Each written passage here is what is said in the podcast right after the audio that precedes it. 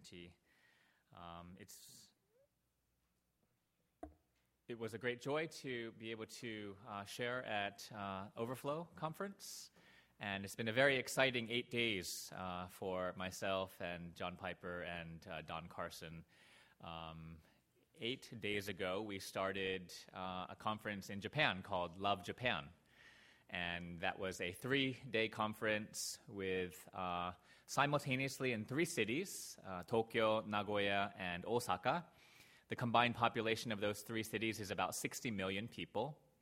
And we did it over three days simultaneously. So on each of the days, at any time, one of us was preaching uh, at each of the three cities. So we were, and then we switched off, and then we switched off again. So we actually didn't even see each other during those three days. Um, after the three days were done, we got a chance to be together and um, have lunch. So we preached, uh, the three of us, a total of thirty-six hours on those three days. And uh, we're able to manage, uh, by God's grace, to um, survive a typhoon. And uh, when the typhoon was developing, it was the most powerful storm on Earth of two thousand fourteen. They said if Category six existed, this would be a Category six. It was supposed to hit us as a Category three on Sunday, which would have been smack in the middle of our conference and really would have um, disrupted a lot. But by God's grace and through the power of uh, God's people's prayers, uh, the storm didn't hit us until Monday night, which was when we were ending our conference, and also weakened uh, to not even a Category one. So we're just very thankful for that. And we were shaking our heads when we heard about Hurricane Anna hitting, coming to Hawaii. So I'll be in Indonesia in a couple of weeks. Hopefully there won't be a tropical storm hitting then. But uh, so adding in Overflow Conference, I think in these eight days, uh, the three of us have done about forty-five hours of preaching. And uh, normally when I come to preach or uh, speak at a conference, I kind of feel like a, a, a little boy with five loaves and two fish. Uh, today, as I come before you, I feel like a little boy with one loaf and one fish. Uh, but I'm thankful that one loaf and one fish is enough for the Lord. He doesn't need five. So uh, let's let's join our hearts and let's pray together. Father, we thank you that you are God Almighty, and that you can multiply the work of your weak servants, even a little boy, to accomplish your great purposes. And Father, I pray that you would accomplish your great purposes through this weak and sinful church, Trinity, that you would use these uh, sinners turned saints, Lord, uh, for your glory, that they would so shine their lights, Lord, that all around might see and know that Jesus Christ is Lord, that they would so feel the love of God, so see the love of God shared in this place as well, that they would bow before you, that they would bend the knee and say, truly, you are the Lord of the universe. So, Father, uh, in this time, in this forty-fifth hour of preaching, Lord, would you be honored and glorified. May your truth go forward, Father, and may your people um, worship before you. In Jesus' name, amen. The first car that uh, my family and I bought when we moved uh, to Japan in January of two thousand four was a, a five hundred dollars old uh, Mitsubishi station wagon. And we drove it for a year until it was up for um, in car inspection. Um, now, inspection in Japan compared to in America is only every other year. It's every two years. Um, but before you, you start getting jealous, let me also add that car inspection usually runs between eight hundred dollars to twelve hundred dollars. So I wanted to get a sense of whether we could, you know, squeeze two more years out of our car before uh, investing the money for inspection. So I called up uh, a mechanic, Niwa-san, who had uh, serviced our car before. And uh, I asked Niwa-san whether he thinks we can get two more years with the car. And he says to me, "Even God doesn't know."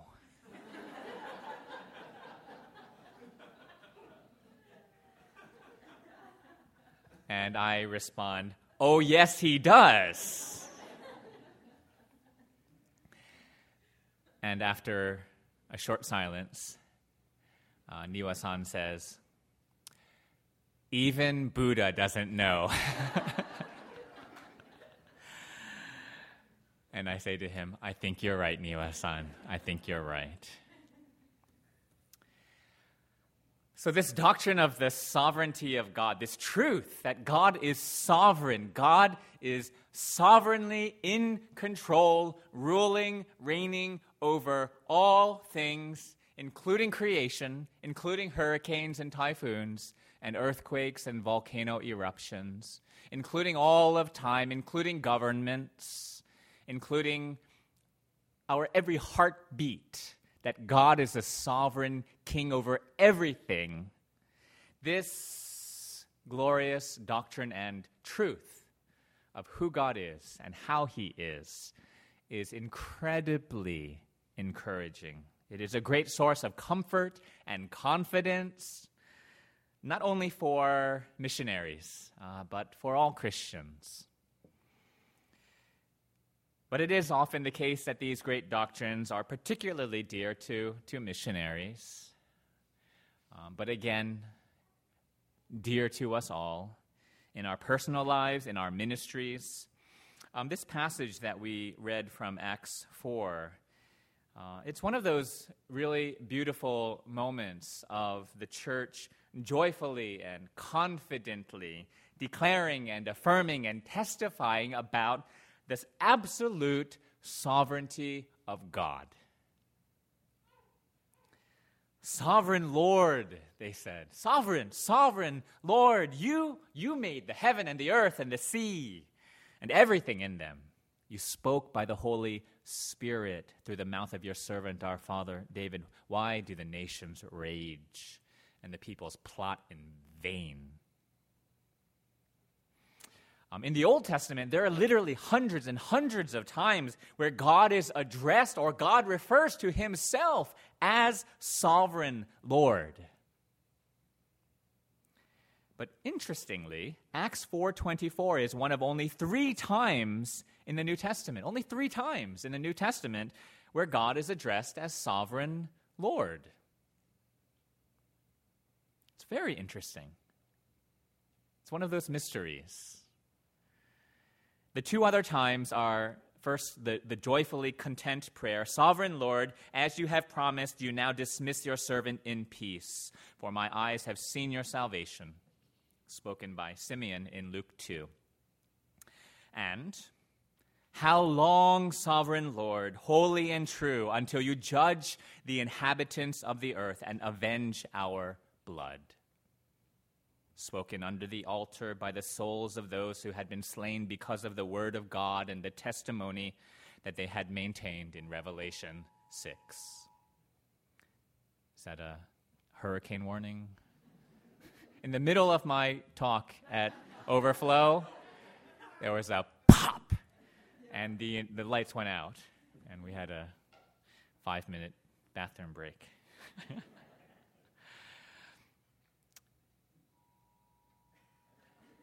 In Japan, before an earthquake, we get these uh, uh, we get these warnings. It is a warning. Okay, so does the flash flood come right here? Yeah. So today I want to touch on three themes or three implications of the sovereignty of God that impact life generally and our lives and, and even our ministry in Japan particularly. Uh, before I go into these three texts, though, let, let, let's stec- step back a little bit. Let's familiarize ourselves a little bit with the context of this passage in Acts. Um, Acts is one of my favorite books in the Bible. Um, perhaps it is for many missionaries for obvious reasons. um, acts as an amazing account of the establishment, the progress, and the uh, expansion of the Church of Jesus Christ. And it is a work that was sovereignly brought about by the Holy Spirit. The Holy Spirit ministering through the servants of Christ. Um, the book is traditionally known as the Acts of the Apostles, with a focus on the ministries of Peter and Paul. Uh, but perhaps it would be uh, more accurate to refer to it as the Acts of the Holy Spirit, or the Acts of the Holy Spirit through the Apostles. Peter gives uh, the same emphasis in the miracle that was performed in chapter three, that actually led to his arrest. That is a part of our passage today in Acts four. He says in three twelve, "Men of Israel, why do you wonder at this, or why do you stare at us, as though by our own power or piety we have made him walk?" So the apostles clearly attribute the power of their ministry to the Holy Spirit and not to themselves. Acts is a picture of perseverance, persecution, and performing ministry in the power of the Holy Spirit as they proclaimed the gospel over the world that was known to them. The Holy Spirit is the empowering force of the church. He is the sovereign, divine agent in the spread of the gospel and in the founding and the establishment and the expansion of the church. In addition to this emphasis upon the Holy Spirit, uh, we see in, in, in Acts a very clear emphasis in the apostles' preaching upon the resurrection of Jesus Christ. The resurrection was a key, is a key part of the gospel message. It authenticated Jesus as the Son of God, and it assured believers of the forgiveness of sins, of freedom from sin's power, of eternal life, and of resurrection from the dead, ours. Uh, just as an aside, um, I think it's interesting, or, or perhaps a little bit disturbing, how much the modern-day gospel presentation has strayed from the gospel focus in Acts. No doubt, a part of the gospel message is that God loves you, no doubt. But it's not a love for those who are lovable. It is a love that God extended to sinners, uh, those who were, in fact, in rebellion against him, those who were, in effect, his enemies. Peter in Acts three uses with his audience the powerful words, "You killed the author of life." And his call, therefore, is to repent. Quite different from God loves you and really, really, really wants you to accept him. Like a desperate plea for a prom date. And I think some would argue that Peter's message, Peter's strategy won't work today. It's not the message that people want to hear or that people will respond to. But again, we are reminded again and again in Acts, that it is the Holy Spirit who empowers responsiveness.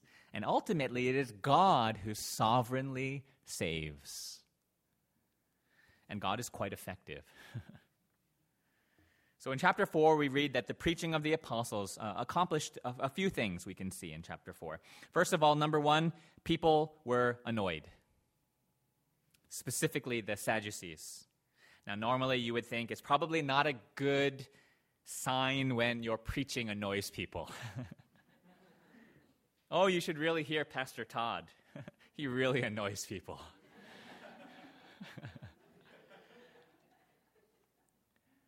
But I think there's an unmistakably offensive element to the gospel of Jesus Christ, faithfully preached.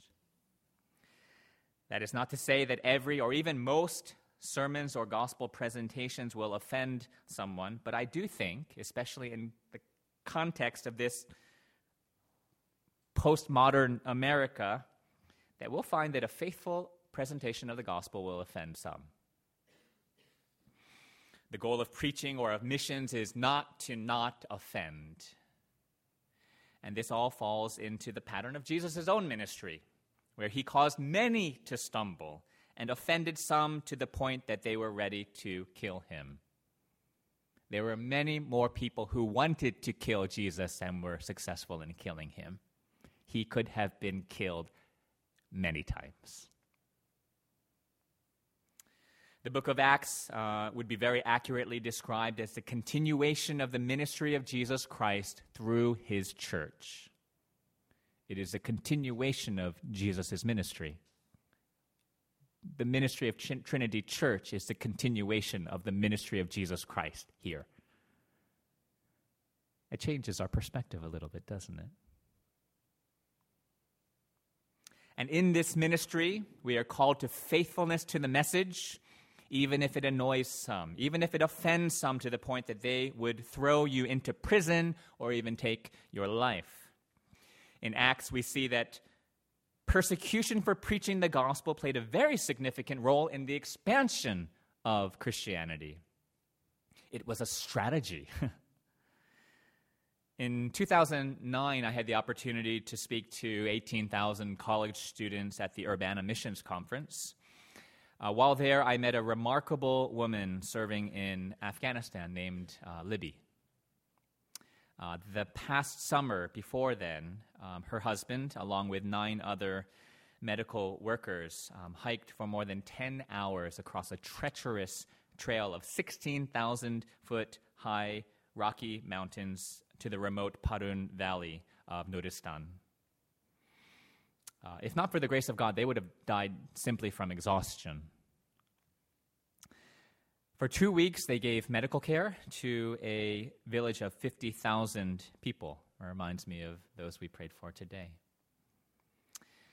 fifty thousand people for two weeks. They began after that their return trip home, uh, but they never made it home. They were gunned down in a gruesome slaughter by the Taliban, and Libby was without a husband. The ten who were there were there as uh, servants, and the message that they bore, even simply through their very presence, was offensive to the point of death. Um, every missionary is a messenger. Every Christian is called to be a messenger. We don't come up with a message. We deliver the message given to us, like the apostles. And a general lesson, I think, for all of us to remember is that we are not responsible for the reaction to the message. We are only responsible for the message itself, that it be relayed and that it be relayed and displayed faithfully, both in word and also in deed. We want to be sensitive and caring as messengers, but we can't worry too much about the response of our listeners. And if we are faithful to that message, their rejection or lack of responsiveness is, is not a commentary on us. They reject the one who sent us. And we also don't give up. We do not give up. One rejection is not a final rejection, but a temporary one. We persist in love for them, but especially in love for the one who sent us. We do it for love of Jesus. One missionary told me, um, who works in Uh, amongst Muslims in Asia, that on average, uh, it takes them, their team, about forty, uh, forty times, the people who they're working with, it takes about forty exposures to the gospel before someone believes, on average. What does that tell us? It takes perseverance. It says, don't give up. Don't give up after that thirty-ninth time. What if they gave up after the thirty-ninth time? For you, as you think about family members or friends, that you really want them to know Jesus Christ, how many of you have persevered to the fortieth time? So we seek to preach the word faithfully, share the gospel faithfully, and to persevere in it regardless of their reaction. Um, I think it is fair, though, to acknowledge that some Christians are just outright annoying and obnoxious in how they share the gospel. I think it's fair to acknowledge that. Um, you know, for all the wrong reasons of annoying, Um, and we, we really need to pray for a work of God and just a graciousness and a gracefulness in their hearts and words and actions and attitude and life. And some of us may have been kind of close to that at times. We need to just spend a little time in repentance and ask God to soften us for the sake of His gospel. In Japan, uh, at least one particular group, their gospel sharing strategy is these tiny trucks that go along the road blaring, just shouting out. You can't even understand these words, um, but for them, that's that's sharing the gospel. In a society where people are so eager to have relationship with people, I can't think of a worse strategy, at least in Japan. Number two, another result of the preaching of the apostles is that God saves. He sovereignly works salvation in the hearts of many. On verse four, but many of those who had heard the word believed, and the number of the men came to about five thousand. God saves. If you look at uh, take take take a take a look sometime at how Luke refers to conversions in the book of Acts, how Luke co- refers to conversions in the book of Acts. Uh, it's very interesting. Here in chapter four, he says that many who heard the word believed. So there's a clear connection between the hearing of the word and the gospel and belief. So hearing and belief. In Acts two forty-seven, it says, the Lord added to their number day by day those who were being saved. So when we use language to describe someone become a, becoming a Christian, such as accepting Jesus as personal Savior or something like that. Uh, it, it may be true, but I think it is really healthy and a good thing to, to, to seek to incorporate into our language about conversion, and especially into our theology, all of the biblical aspects of conversion and the biblical language about conversion as well. Uh, there's an individual aspect to it, but there is also a very clear biblical communal aspect as well as they look at conversion. Added to their number, there is a clear entering into community. We don't often emphasize that, at least in America. There's a personal element in faith, and there is also a clear uh, emphasis upon the sovereignty of God in salvation here. The Lord, the Lord added to their number those being saved. In verse twenty-seven, indeed Herod and Pontius Pilate met together with the Gentiles and, and the people of Israel in this city to conspire against your holy servant Jesus, whom you anointed. They did what your power and will had decided beforehand should happen. They did what your power and will had decided beforehand should happen. So just to review, we see here in Acts a preaching with a resurrection focus. There is certainly a boldness in their witness, and I think we can say that the boldness comes from the Holy Spirit, and it is also inspired by confidence in the resurrection of Jesus Christ. And there is a clear emphasis and a confidence in the sovereignty of God in salvation and in all of life, and that God is powerfully effecting salvation in this world for His glory. Uh, next, I want to um, get share a little bit more personally. I want to sh- touch on some aspects, three aspects of the topic of the sovereignty of God that we're looking at, that we've been looking at in Acts, that impact life generally, but also to share a little bit of how this sovereignty has impacted our life and ministry um, in Japan particularly. And the first is that God is uh, the sovereign Lord who is to be worshipped. Um, this this weekend, I had the opportunity to share about uh, my own family background and also our connection with the Japanese occupation of Korea, which was ostensibly between nineteen oh four and nineteen forty-five.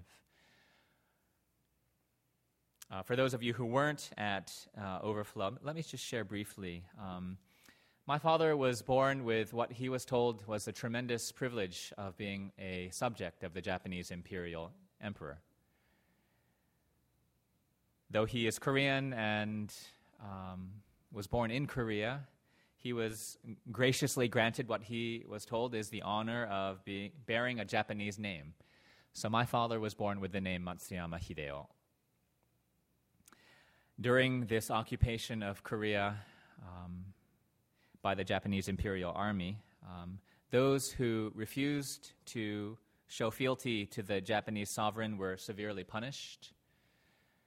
Uh, many of them can be counted among those who throughout Asia lost their lives during the Asian Holocaust. Maybe you've never heard of it. There was a Holocaust in Asia, but so few seem to remember it or even be aware of it. Uh, during this time of Japanese imperialism, uh, thirty million Indonesians and Chinese and Japanese and, uh, and Vietnamese and, Ca- and Cambodians and Filipinos and Koreans lost their lives at the hands of the Japanese Imperial Army. Uh, possibly the greatest loss of human life in the history of mankind.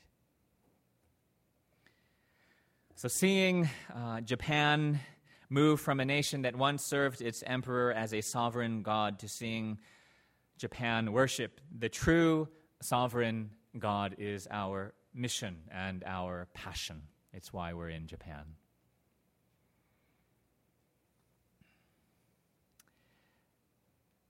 Japan remains to this day the second largest unreached nation on earth, with a Protestant church-going population of zero point two one percent. Evangelicals may compose a much smaller number. On any Sunday, uh, today, in Japan, there are about, again, zero point two one percent of the population that are in a church. Don't know how many of those are truly Christians. That's about two hundred sixty-seven thousand people. Um, of those two hundred sixty-seven thousand, apparently only six percent are thirty and younger. Only sixteen thousand people. Only sixteen thousand in Japan are thirty and younger who are Protestant church-going. I don't even know how many are true evangelical Christians. So it was a thrill for us to be able to gather at our Love Japan conference, two thousand people. It really was remarkable. I mean, it was almost historic to see that happening. I've never, I've never heard of that. I've never seen that for sure happen in Japan. To put this two hundred sixty-seven thousand Protestant church-going Uh, Christians in Japan uh, in some perspective. Uh, the largest church in Korea um, at one point had about actually four, four times as many members as all the Japanese Christians in the world combined.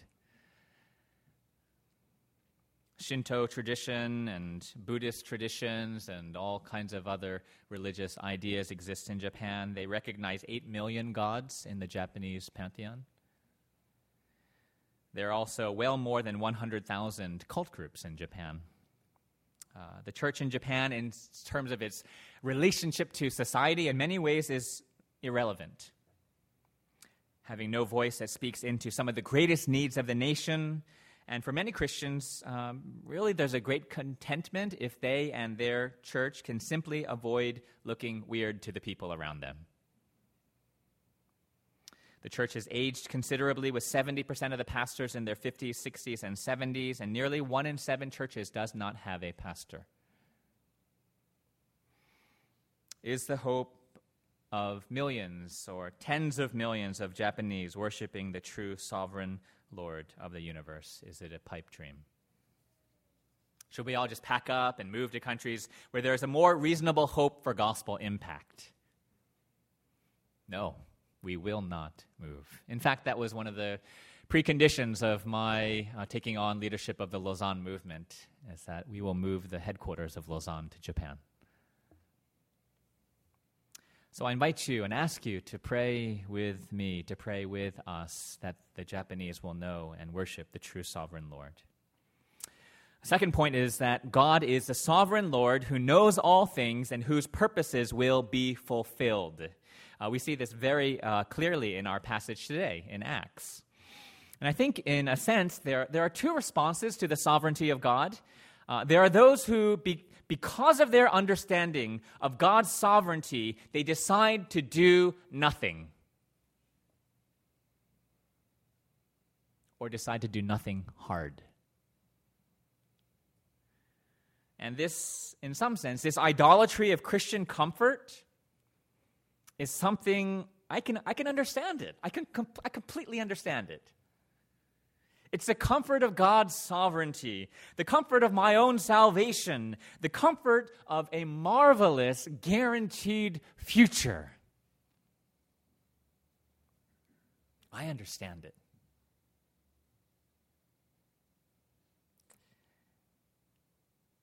But I wonder,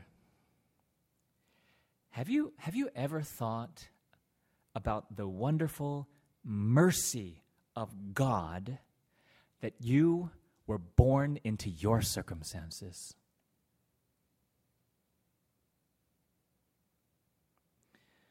Most of you were born into relative comfort and tremendous Christian opportunity. From a human standpoint, I, I think it's perhaps fair to say that it's not fair. It's not fair how blessed and how privileged we are. Think about it. I mean, you could just as easily have been born in the slums of New Delhi or as the son of a Shinto priest in Japan. And if you had, knowing what you know today, would you not have wanted someone to cross oceans, lands, and cultures and languages to bring you the gospel? There is something fearfully wrong when we respond to the blessings of the sovereignty of God in our own lives by turning our backs on others. I think within the church, it's It's it's easy to condemn idolatry of material things, but also to be quite easy to be permissive towards the idolatry of comfort, comfort again, even in our own salvation, our future, our standing with God. And then there are those who, because of their understanding of God's sovereignty, decide to do something, and some Time something very, very hard. Uh, now, in one sense, I think it's kind of comical to think about Japan as a hard mission field. I mean, we have Japanese cars, and we have Japanese technology, and we have world-class Japanese comforts and courtesy. What do we have to complain about? But at the same time, Japan can beat you down and literally out of the country with spiritual darkness and emotional weariness. Um, Africa, back in the day, was rightly known as the missionary graveyard, um, the place where missionaries went to die from sickness or from martyrdom. It was a place, actually, that you packed your coffin along with your clothes. But today, Japan has become known as the missionary graveyard, with one of the highest rates of attrition among missionaries, with too few missionaries who last beyond one term of service. And discouragement is something that, that we all face in Japan. Um, there's always the challenge of faith, to keep our faith in a sovereign, sovereign Lord when circumstances around you tell you that there's no hope. Um, God is the God who does exceedingly and abundantly more than all that we can ask or imagine. That is our reminder. That is our prayer. That is our hope in the midst of discouragement. Um, it was a number of years ago that God opened our eyes uh, to some of the pains and suffering of our city, of young people, especially in the city. Um, it's it reminds us of some of the things that happened during the Japanese occupation. Um, one of the horrible things during imperialism in Japan was uh, the kidnapping and uh, enslaving of up to two hundred thousand uh, young women and girls um, as sex slaves of the Japanese Imperial Army, two hundred thousand. Uh, the average age of those quote-unquote comfort women, the average age was sixteen years old. And the youngest among them were eleven.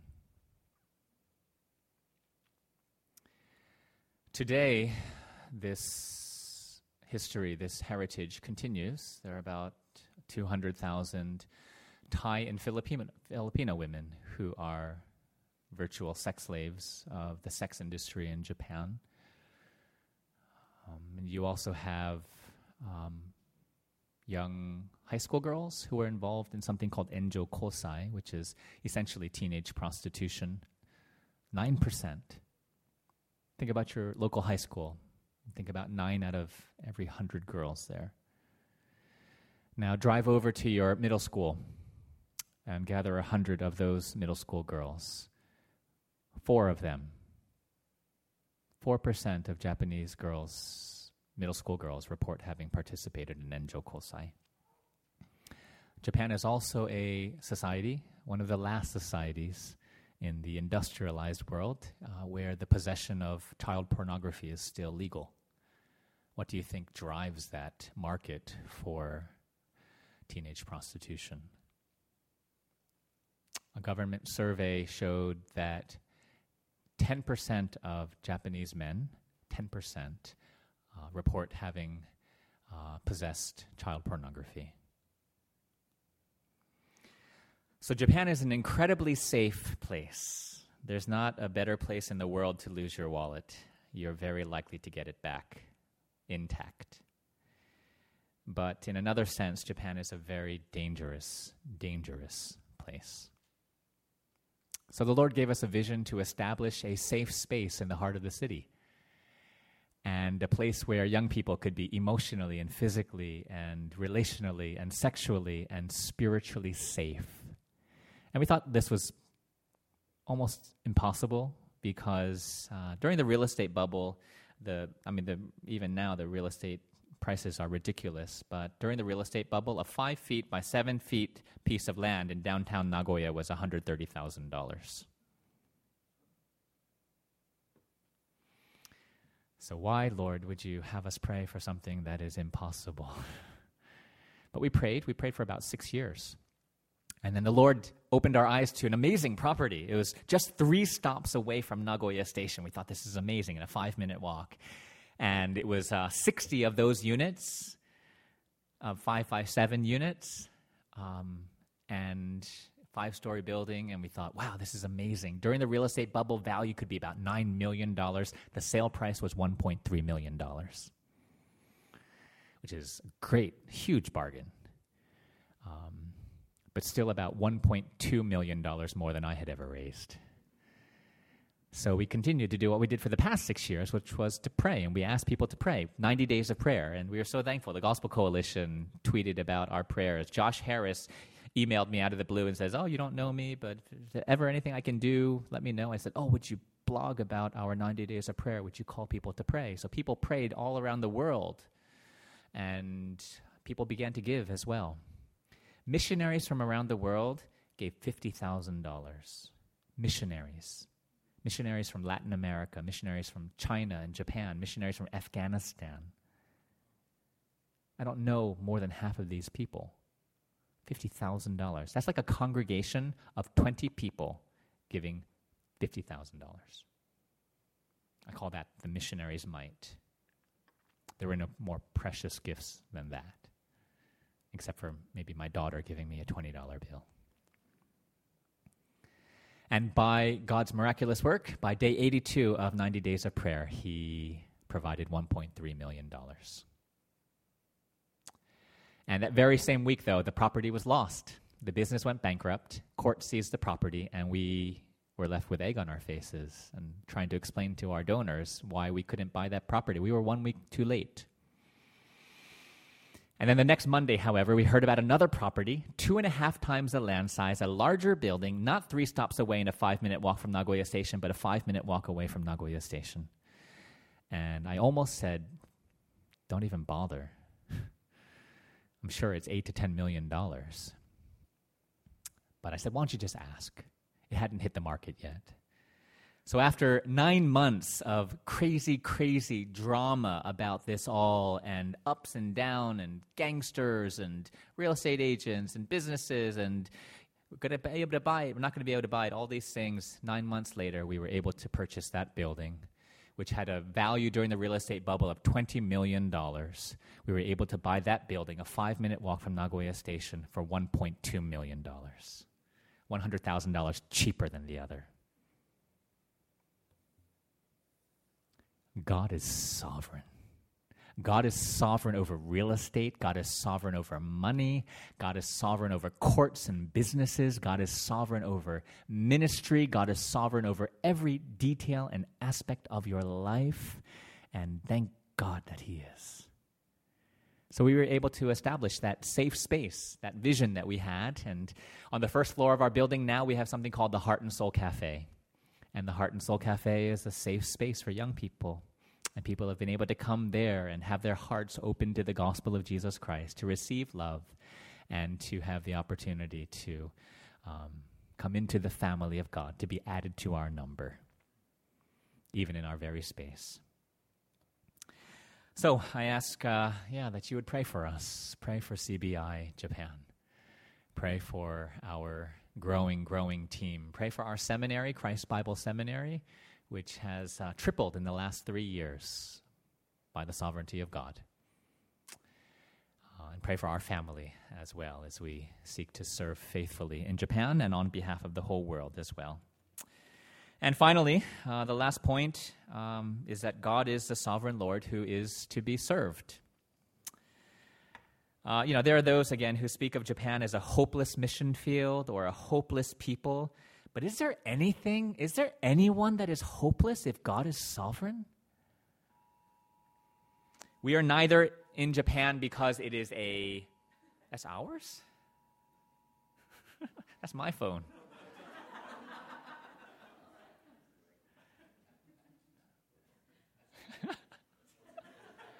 Right, maybe there's an earthquake coming in Japan. Yeah, we're neither in Japan because it's a hard field or because it's an easy field. As Don Carson talked about this weekend, I mean, if God is truly omnipotent, there is no degree of difficulty for God. There's no, oh, this is a little bit harder for God, this is a little bit easier for God. I'm going to go to this field because it's a little bit easier for God. I don't want to go to that field because it's a little harder for God. There is no such thing. For God, everything is easy. God being omnipotent and sovereign makes such assessments as to whether they are a people who are quote-unquote open to the gospel or not irrelevant. It is no harder for God to do a work of glory in Japan than in any other part of the world, no matter if missiologists call Japan the most difficult mission field in the world. What is relevant is the question, is Japan a part of the purposes of God? And I have tremendous hope theologically that the redeemed will come from every tribe, language, people, and nation, and that will insert, certainly include the Japanese. Um, I don't know if the gospel will flourish again in some of the nations of the world, some of the areas of the world there ha- where there has been decades, even hundreds of years of a growing and multiplying church with a large gospel response and presence. But I do know that God will not neglect Japan forever. Japan that has been waiting for two thousand years. I believe with all my heart that God has a glorious plan for Japan and for the unreached peoples of the world. And I also believe uh, that you can see some of that glorious work emerging in Japan today. So I invite you to join us in joyfully and confidently declaring and affirming and testifying about the absolute sovereignty of God in Japan, in Hawaii, in all the world. I invite you to join us in that testimony. I invite you also to respond to the sovereignty of God by choosing to do something rather than do nothing. Do that both locally and also in the world that God loves globally. To respond to the sovereignty of God with our confidence not in the quote-unquote openness of the field, but our confidence in the sovereignty and power of our Lord. You are His servants. You have received a glorious gospel and inheritance and salvation. You have been unfairly, richly blessed in your circumstances. The question is not, well, why did that happen? The question is, how do I steward this? May God use you. May God use Trinity Church to faithfully share the love of Jesus Christ, the proclamation of the resurrection of Jesus Christ, the joyful celebration of the sovereignty of our Lord to impact those who are near and those who are far. Let's pray.